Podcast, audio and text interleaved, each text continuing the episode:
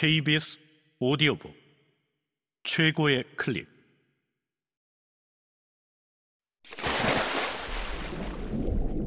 KBS 오디오북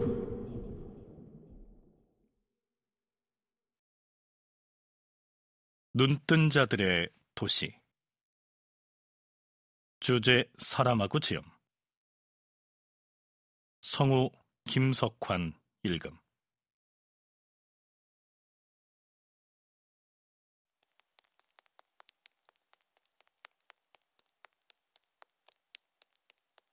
비가 그쳤다.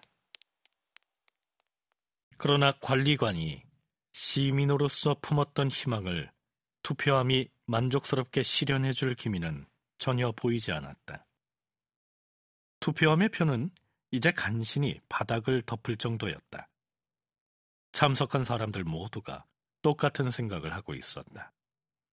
지금까지의 상황으로만 보아서는 선거가 끔찍한 정치적 실패라는 것이었다. 시간이 흐르고 있었다.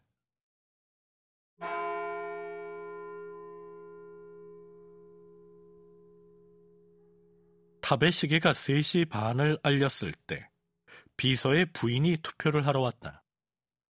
남편과 아내는 신중하게 웃음을 교환했지만 뭐라고 딱 꼬집어 말할 수 없는 공모의 느낌도 살짝 풍겼다. 그러자 관리관은 속에서 불편한 경련이 일어나는 듯했다.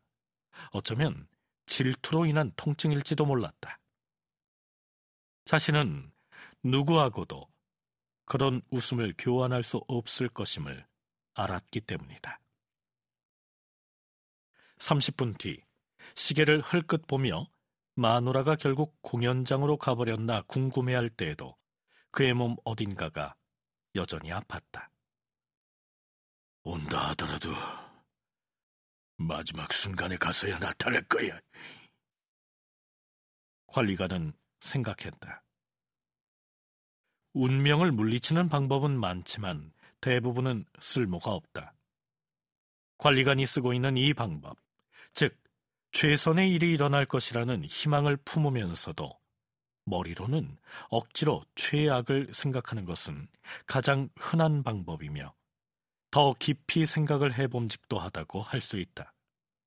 그러나 이 경우는 다르다. 우리는 의심할 수 없는 어떤 정보 제공자로부터 관리관의 부인이 실제로 영화를 보러 갔으며 적어도 지금까지는 투표를 할지 말지 아직 마음을 정하지 못했다는 이야기를 들어 알고 있기 때문이다. 그러나 다행히도 흔히 말하는 균형이라는 것이 있다.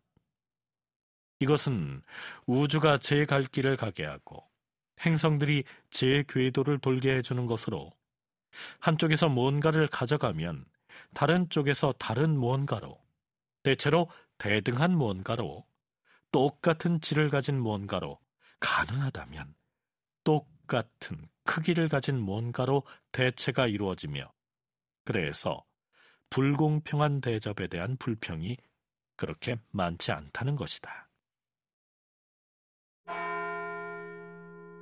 그렇지 않고서야 오후 4시, 그러니까 늦지도 이르지도 않은 시간, 물고기도 새도 아닌 시간에 그때까지 집안에 조용히 죽치면서 명랑하게 선거를 무시해버릴 것 같던 선거인들이 거리로 쏟아져 나오기 시작한 것을 달리 어떻게 설명할 수 있겠는가? 대부분의 선거인들은 자력으로 나왔지만 어떤 선거인들은 소방수나 자원봉사자들의 지원을 받아서 나왔다.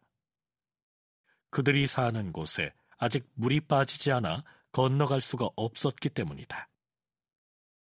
그들 모두가 정말이지 건강한 사람과 병든 사람을 막론하고 그들 모두가 건강한 사람은 걷고 병든 사람은 휠체어나 들것이나 구급차의 힘을 빌려 곧바로 해당 투표소로 향했다. 마치 바다로 흘러가는 길 외에는 다른 길은 모르는 강들 같았다. 어쩌면 회의주의자들이나 단순히 의심이 많은 사람들, 어떤 이익이 생기는 기적만 믿을 준비가 되어 있는 그런 사람들에게는 현재의 상황이 위에서 말한 균형과는 아무런 관계가 없는 것으로 비칠지도 모르겠다. 즉, 앞서 말한 관리관의 부인이 투표를 할 것이냐 말 것이냐 하는 문제는 우주적 관점에서 보자면 너무나 하찮은 문제라서 지구의 많은 도시들 가운데 한 곳에서 나이나 사회적 조건에 관계없이 수많은 사람들이 갑자기 정치적 또는 이념적 차이에 관하여 사전에 합의를 하지도 않고 마침내 투표를 하러 집을 나서겠다고 결정을 내리게 하는 방식으로 보완해 줄 필요는 없는 일로 보일지도 모르겠다는 것이다. 그러나 그렇게 주장하는 사람들은 우주의 그 나름의 법칙들, 인류의 모순된 꿈이나 욕망에 무관심한 법칙들, 우리가 서툴게 이름을 붙인 것 말고는 기여한 것이 전혀 없는 법칙들이 있을 뿐 아니라 어느 모로 보나 우주는 이 법칙들을 우리가 이해할 수 없는 또 앞으로도 이해하지 못할 목표에 사용한다는 것을 잊고 있다.